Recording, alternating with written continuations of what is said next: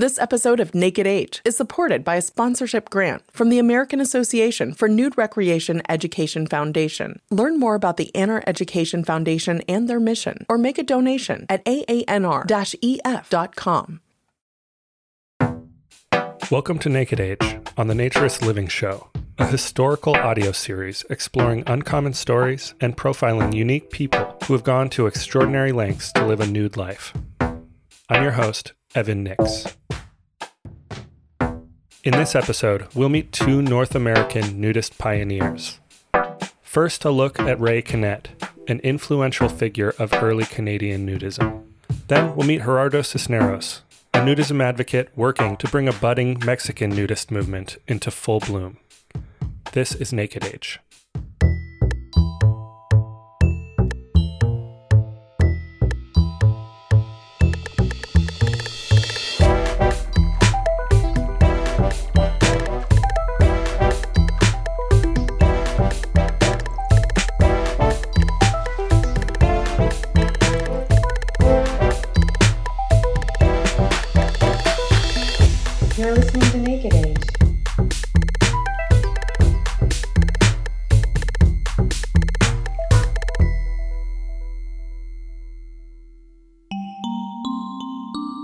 Nudism is often referred to as a movement, the nudism movement or the naturism movement. In America, this terminology goes back to the late 1920s, when social nudism as a modern idea and practice first began to proliferate across Europe and America. And what would these old settlers think if they knew that the most modern of all new movements, nudism, had made its home here? That all makes sense for the 1930s when nudism was a new idea. But like these days, we have nudist cruises and nudist social media networks. It seems pretty well accepted. Is nudism still a movement?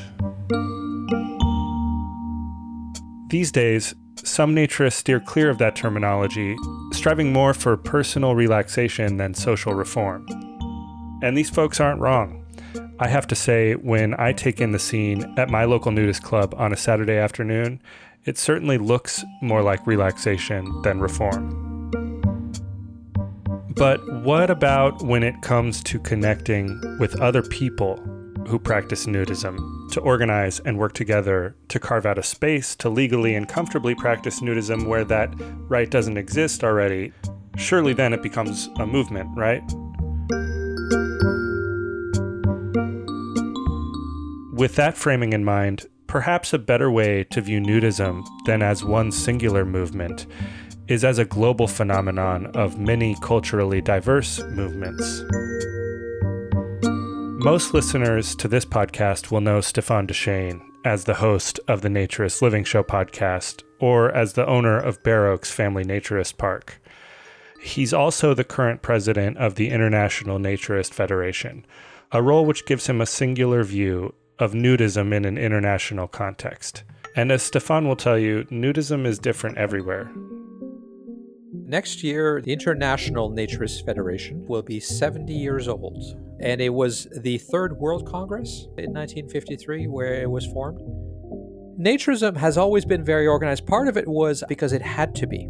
The way it used to work is you would join a club. That was the only choice. There was no free beaches anywhere. 1950s, that was it. You joined a club, you were vetted by a club. These national organizations would essentially allow you to have a, a standard. You'd be part of a club, and through that club, you're part of the federation. And then they said, well, we should need to do that at an international level.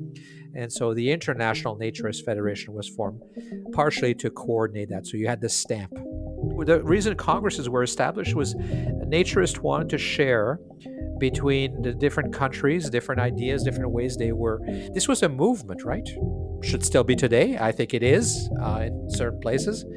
Um, it was a movement to change the world and make it a better place. And so they wanted to get together and talk and share, but also collaborate. And there's enormous cultural differences in the world. What you need to work on in France is different than what you need to work on in Israel or India. You know, every country is different. Today, we will explore the Canadian and Mexican nudism movements and two pioneers whose stories of establishing national nudist organizations take place 70 years apart. Together, these stories provide a clearer picture of what a nudism movement is and the kind of hard work and clever thinking is required to organize one. Ray Connett, 55 years. Here he is for the first time in 55 years with his clothes on. And we'll be back to talk about. You want, you want? Um, to be a part of the audience, please send a postcard for free tickets to Donahue Tickets, care of NBC. By the time he appeared on Donahue to promote nudism in 1994, Ray Connett had already left an indelible mark on American and Canadian nudism. As Phil Donahue alluded to, Ray, along with his lifelong wife and partner Mildred, could lay claim to an unrivaled list of impressive accomplishments in a remarkable nudist career that spanned six decades. That career began in 1939 when the idea of organized nudism in Canada was only beginning to spread, due largely to the recent availability of America's first mass distributed nudist magazine, Sunshine and Health. It was that year that Ray Connett and several others co founded the Van Tan Club, Canada's first and oldest nudist club, which is still in operation today near Vancouver, British Columbia. The Connetts would go on to co found the Canadian Sunbathing Association and another long running Canadian club called Sunny Trails, before moving south to California in 1959 where the couple would manage the popular Olive Dell Ranch near Riverside. In 1962, Ray and Mildred purchased an actual olive farm, land which soon became Glen Eden Sun Club, to this day, one of the premier nudist resorts in the United States. In 1975, Ray was inducted into the American Sunbathing Association Hall of Fame for his contribution to American nudism. In 1983, Ray Connett committed his personal account of early Canadian nudism to a tape recording, which has been held by the American Nudist Research Library in Kissimmee, Florida, for over 40 years. This recording, a portion of which we are sharing here publicly for the first time ever, courtesy of ANRL, provides us with a rare first person narrative of how Ray Connett and many others worked together to network with other nudists and organize a movement in the 1940s. Fair warning the audio you're about to hear is old, and the quality has degraded. This may make it difficult for some sensitive listeners to track. If you need to skip ahead, you can find the next section at the 17 minute mark.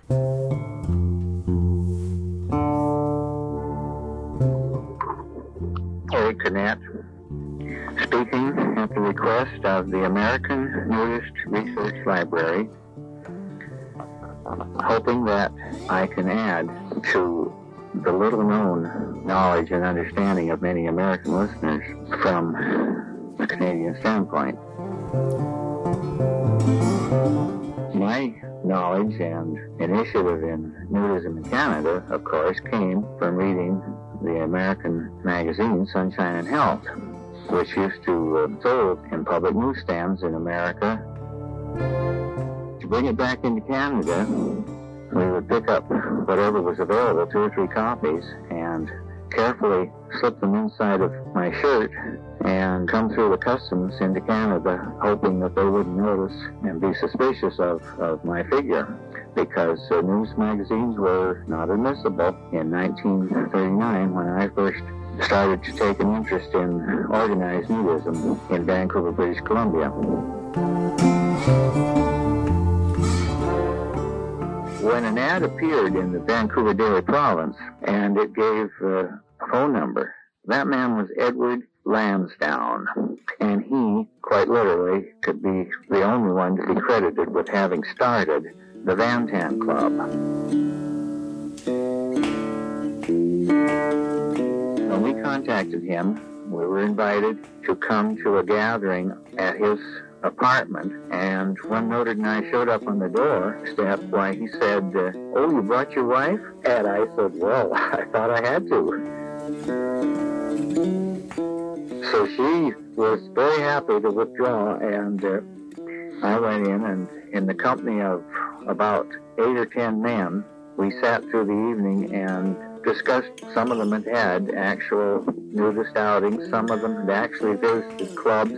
But anyhow, most of us had had no real active experience. We just wanted to be a part of it if it was going to get started in Vancouver.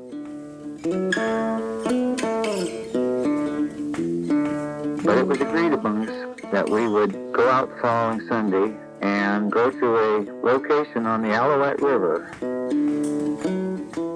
Now, for our first nude outing, I remember noted she didn't think she wanted to join in this activity, so I took her for a walk, and by the time we came back, I had her out of her clothes and thoroughly and totally wrapped in a beach towel.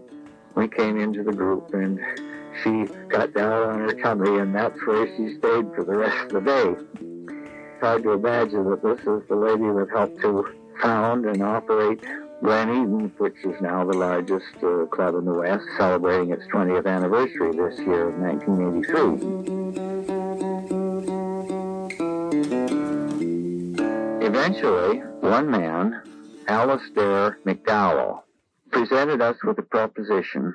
He had found lots for sale about uh, five miles up the Grouse Mountain Highway and he said that he would buy them for the club, and they would be under no obligation to repay him until such time as the club was well on its feet and satisfied that this was to be their location.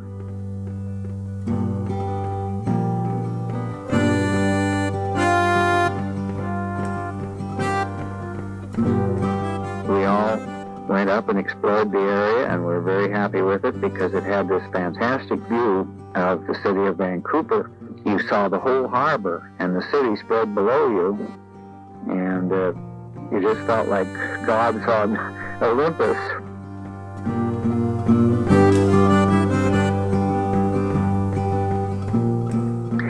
Anyway, I think he paid $250 a lot.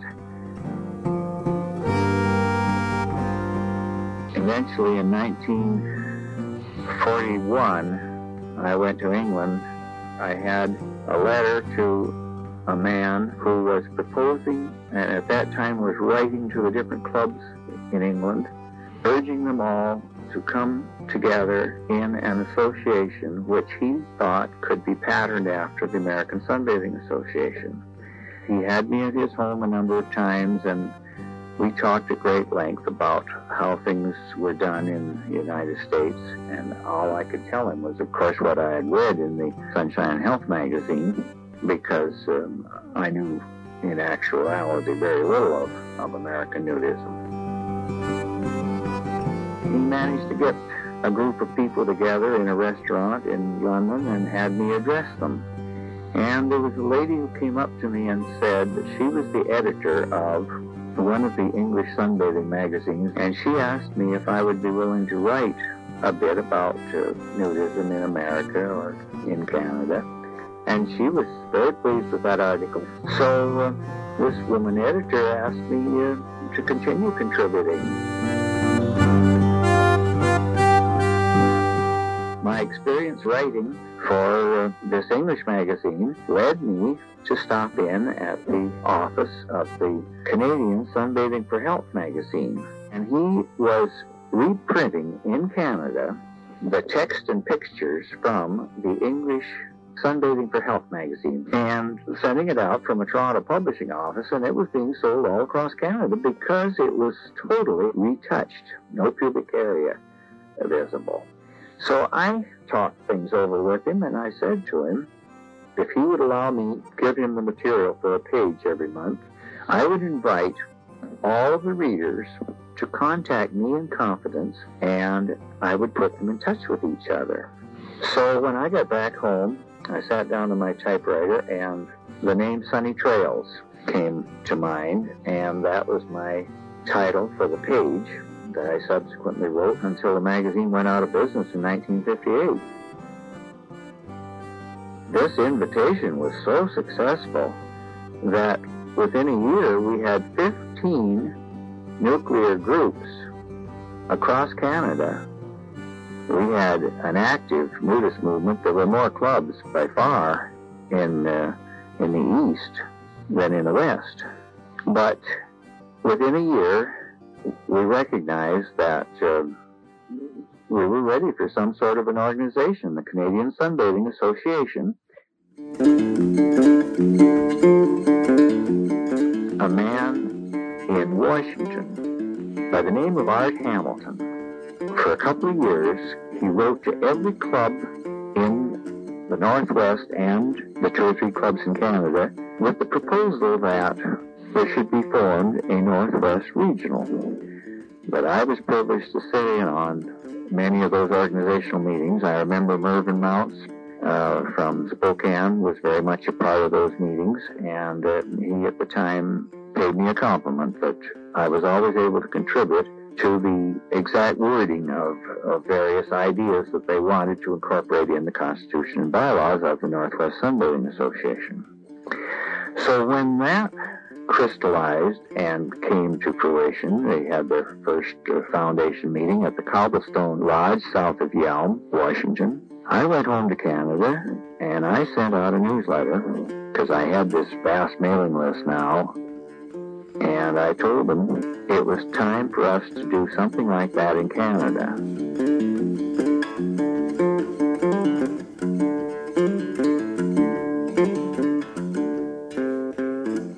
Out of that grew the Canadian Sunbathing Association, which was on a day, an afternoon, and a night in the Moose Hall in Vancouver, British Columbia. And it was in pouring rain, but it was attended by almost all of the nudists in British Columbia and nobody from the East. But we formed the Canadian Sunbathing Association, and I was elected the secretary, and we uh, were off to a good start.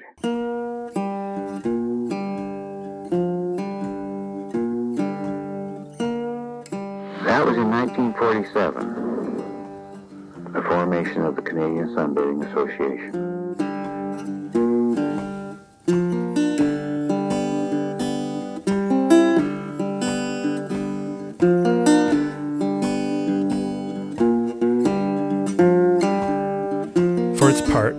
Canadian Nudism's organization and development followed the U.S. nudism movement by only a few years, sticking closely to the model its southern neighbors established. Looking further south, the development of a nudism movement in many areas of Latin America rarely follows a parallel timeline. In America and Canada, early nudist magazines served largely as the organ for this type of organizational communication.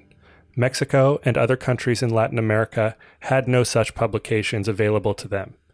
In many respects, it was not until the internet came along that Mexican nudists have been more readily able to locate and communicate with each other and begin to organize.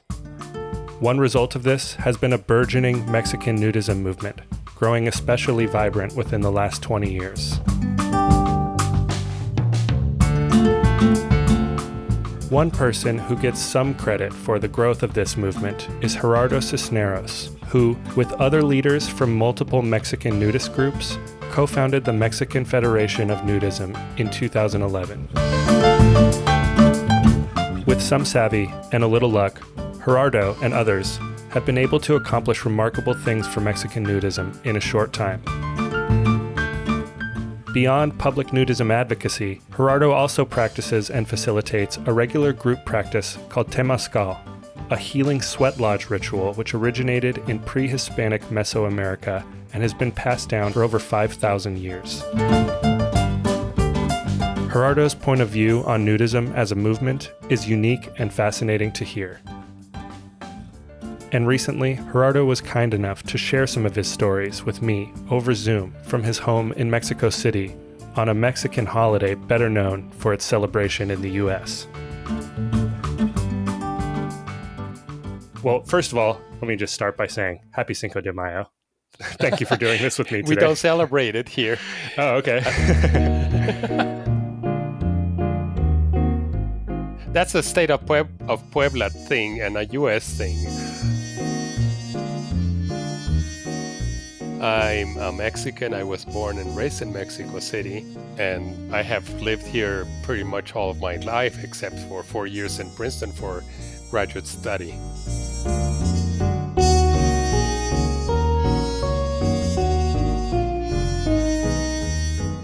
I found nudism by accident, by happenstance. We had a timeshare week in Orlando, which we exchanged a second time. We used it for a place in the Caribbean because my late first wife uh, thought that we had never been to a uh, island in the Caribbean. And as luck happened, they gave us a week in Sapphire Beach Club, which is in the Dutch side of St. Martin. It, this was early 90s, and uh, the reservation confirmation still arrived by paper mail. And the reservation confirmation stated that uh, Sapphire Beach Club was on Cupecoy Beach, which was a clothing optional beach. Uh, I had curiosity about nudism. I was not a nudist then. I had a news, uh, Usenet newsfeed, if you remember those. Usenet was a precursor of Yahoo groups and Google groups, etc. And there was this uh, group called, a news group called rec.nude and so I, I had heard about Orient Beach, of Cupecoy Beach, of uh, nudism in general, but hadn't done anything about it. But that was the opportunity. We went to Sapphire Beach Club. Uh, we went to Cupecoy. I saw people that uh, were clothed, uh, people who were nude. And so it was clothing optional. I opted for taking off my clothes. and I then uh, went for my very first skinny dip as an adult. Wow, this is this is great. And then coming out of the water, being dried by the sun and the breeze. And then after all of that, not having wet swimming trunks and having dry clothes to put on to drive back to wherever one is going, I said, I, I don't ever want to go to a beach where I have to use a, a swimsuit.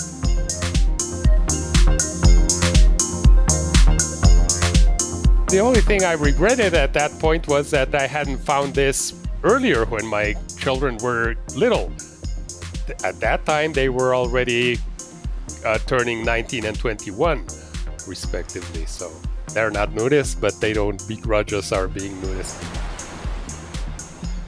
for the next 13 years, uh, my first wife and I were pretty much anonymous beach nudists. You just mean sort of you and your first wife would practice it, but there was no social group around that's, it. That's it. Yes, yeah. exactly. That can be a lot of fun, but not nearly as much fun as a community that you can rely yes. on and build. I was looking for nudists in Mexico during uh, the, during those years, and apparently I was looking at in the wrong uh, search engines.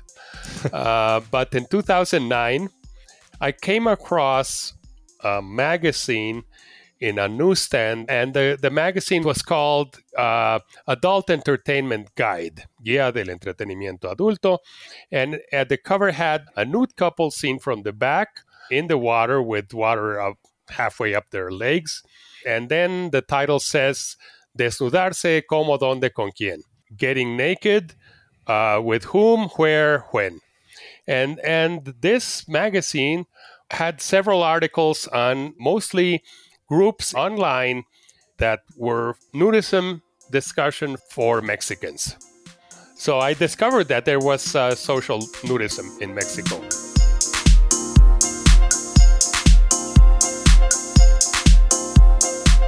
Eventually, we joined one of these groups. We started going to their gatherings and, and, and we became social nudists.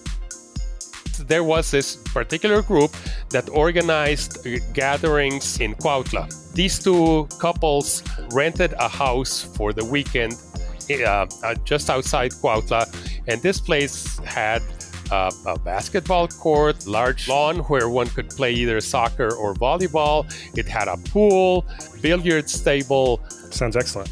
It was really nice. It was really nice. And this was really not only social nudism, it was family nudism. Uh, and as a matter of fact, my first wife wasn't very sure about going, but when she when we were returning from Cuautla, she says, "Now I'm a nudist." She liked it so much. And then other people who sometimes came to Cuautla from other parts of the country started organizing uh, similar gatherings near their homes. So this thing got the ball rolling. These same these same organizers, sometime in October of 2009, if I recall correctly, organized a, a gathering within the metropolitan area of Mexico City. We left early because at that point my wife was uh, in fairly poor health. And a few of the people who were there got together and, and started brainstorming about forming a formal association of nudists in Mexico. They published this in one of the forums, and an appointment was set gathering organizers, moderators of these uh, virtual groups, etc., to to have coffee and discuss the idea of forming a, an association. So there were about a dozen people in that first gathering. Then ten people regularly met, and uh, eventually eight people ended up. Uh, drawing up articles of incorporation of the Federación Nudista de México, the Nudist Federation of Mexico, which is a nonprofit here.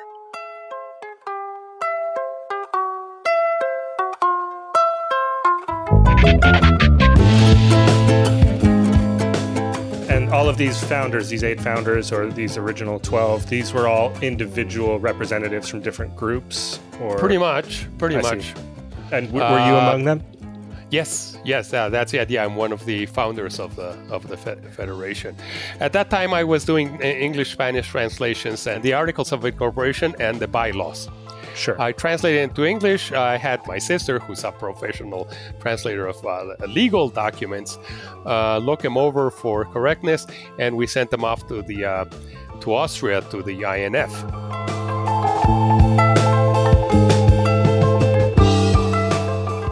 The actual incorporation happened in December 2011.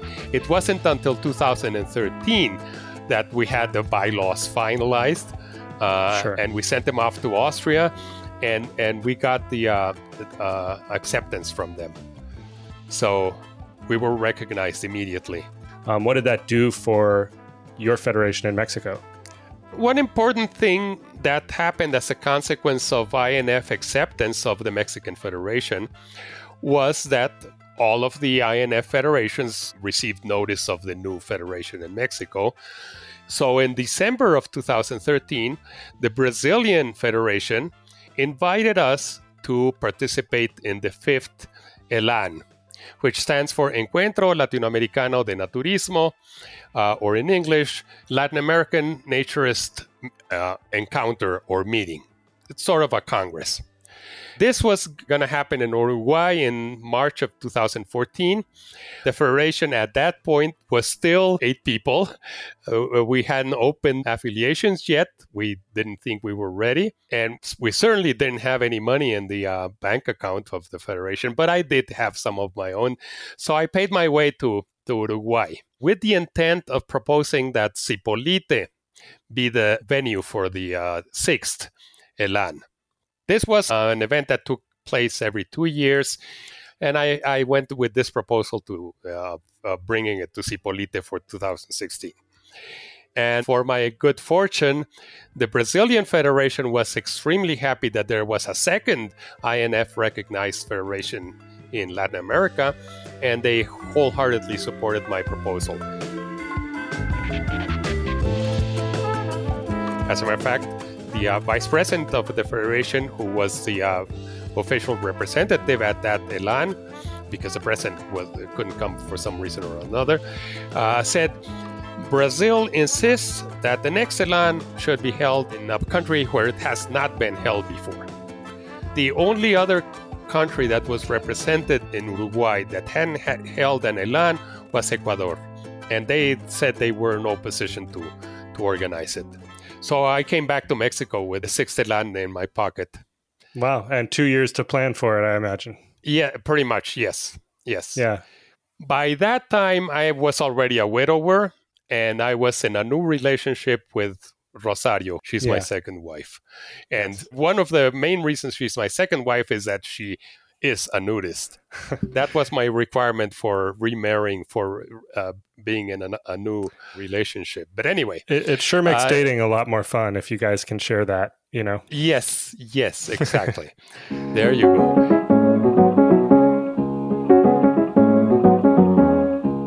In October of 2014, Juan Castañeda, who was the president of the Federation of the time, Rosario and I, and I was still secretary of the Federation, went to Zipolite to look for a hotel that would be the uh, venue for, for the Elan. Uh, we found it, we chose one that was not on the beach, was not uh, uh usually, you can be nude on their, on their premises but they agreed that if uh, we could fill the hotel, they would make it uh, nudist for us for the event. And, All and right. it did. That happened. That did happen. Ah, perfect.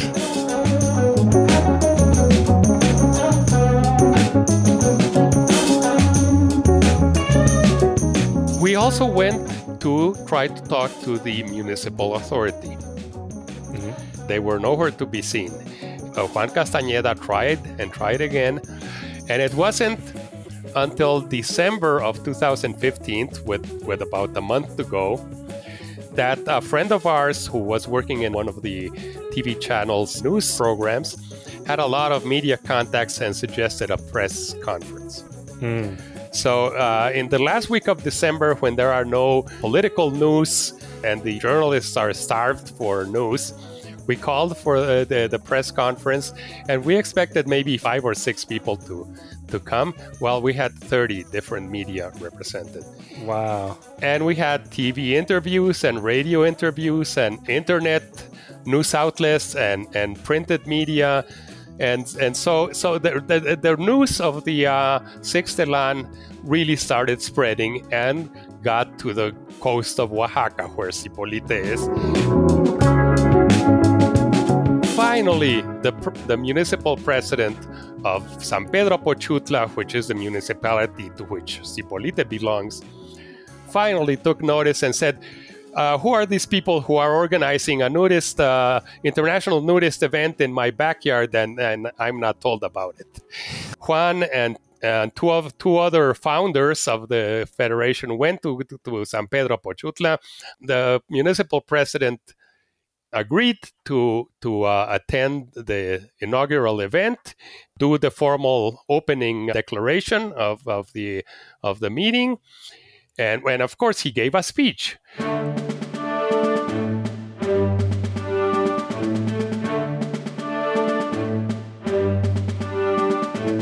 January 28th, 2016, I think it was a Friday.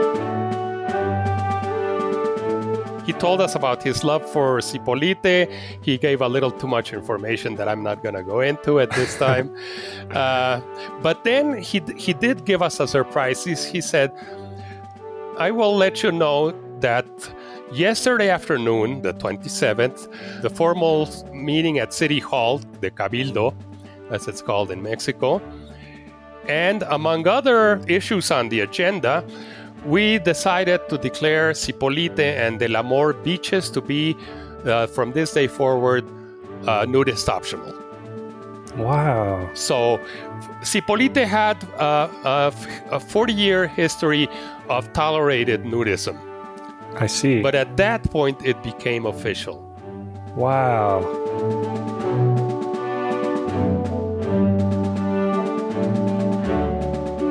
And that uh, from my point of view, is one of the major is was the, the major a- uh, achievement at the time for the federation.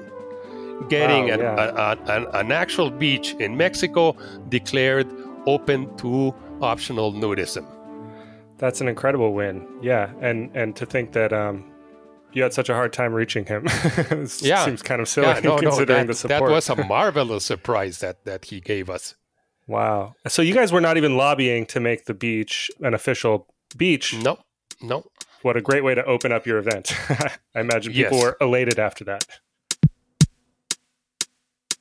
there's this hotel on the beach called Nude Bungalows and Spa. And the manager for two previous years, his name is Jair Flores, had tried to organize Zipolite Nudist Festival. But not having any support, it didn't really happen. No, no one knew about them. And Jair Flores and Juan Castañeda decided to, since since the Elan had happened and had been successful, and this, and the beach was now officially nude, they decided that on the same holiday weekend of the following year, they would revive this idea of the uh, uh, Festival Nudista Zipolite. And that's when it started to grow.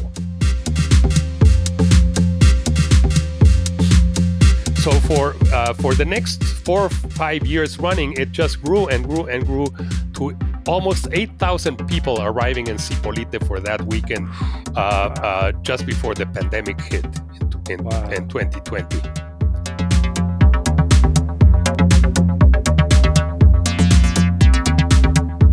Where were these people traveling from, by and large? All over the place. Uh, lots of Canadians uh, and Americans, but mostly uh, Mexicans from all over the country.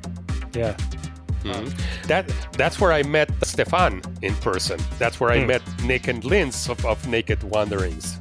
Mm-hmm. You know that kind of event obviously brings people together, and here you've created an international event in an unlikely mm-hmm. place that's bringing together people from far disparate lands. I mean, that's a pretty incredible accomplishment. Yes, yes, and the, the continuing festival is not really the, the federation's merit. It's Juan Castañeda and Jair Flores' personal effort.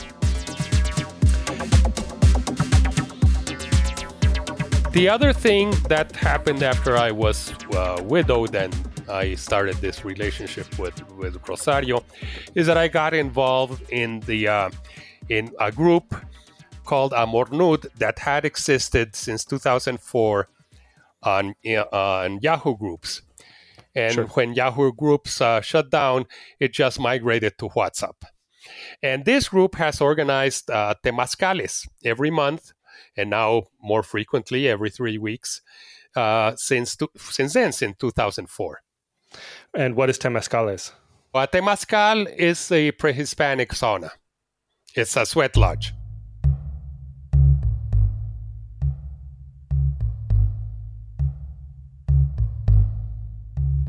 A temazcal literally from from from Nahuatl means a sweating house, so a sweat lodge. There are volcanic rocks that are heated. In our case, is with firewood, and then water is thrown on these rocks, and good hot steam gets uh, created that way. It, it was the Aztecs' way of taking uh, steam baths.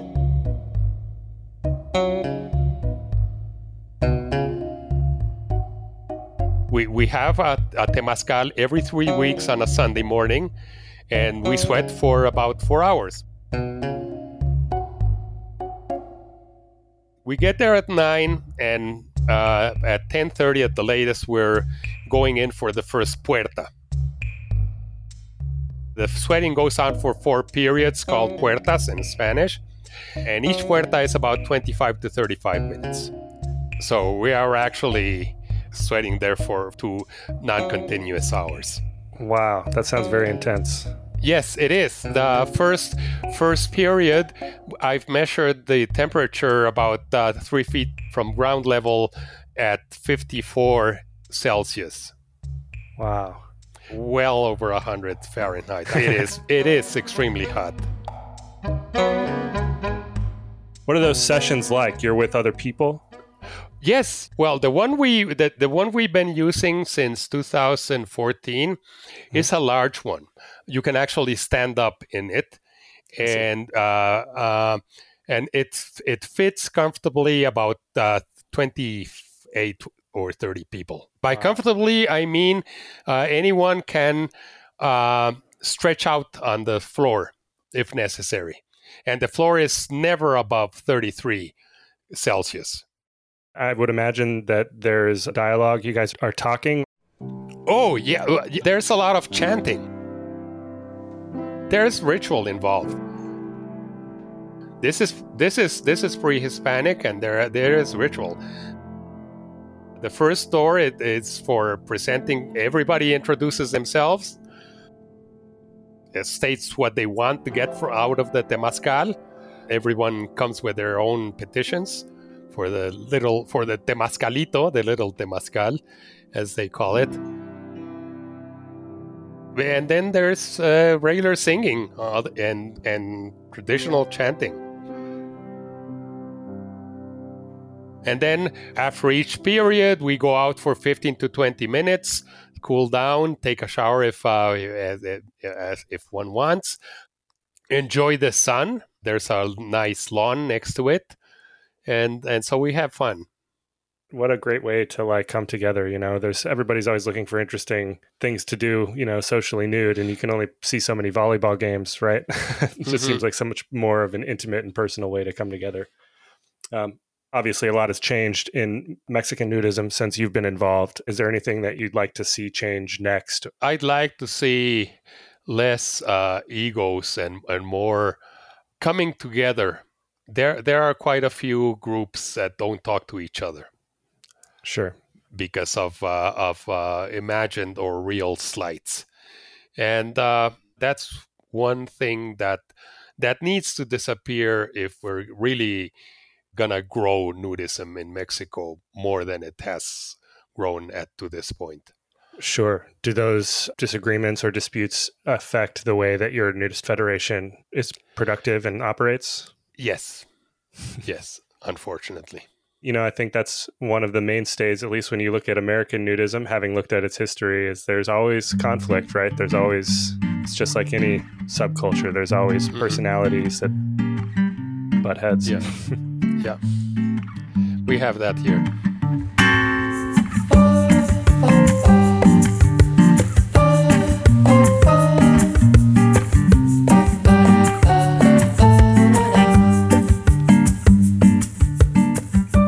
It's interesting to take in Ray's and Gerardo's stories side by side.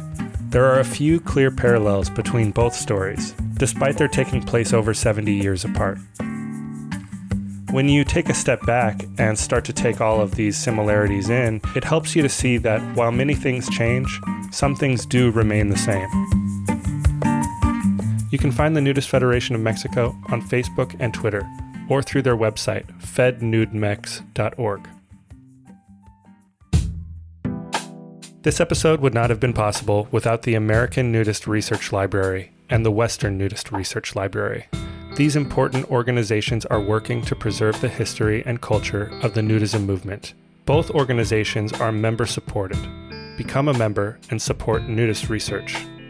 This episode included music sourced from the Free Music Archive under a Creative Commons license. Please see the show notes for detailed credits. Special thanks to Gerardo Cisneros, Rosario Correa, Scott Cline, Timothy Sargent, Mark Pavelchek, Carl Hild, Paul Lavalley, Andy Tabbitt, Shannon Lewis, and Stéphane Dechênes. Please subscribe to The Naturist Living Show wherever you get your podcasts, and listen to past episodes of Naked Age at nakedage.co. Thanks for listening.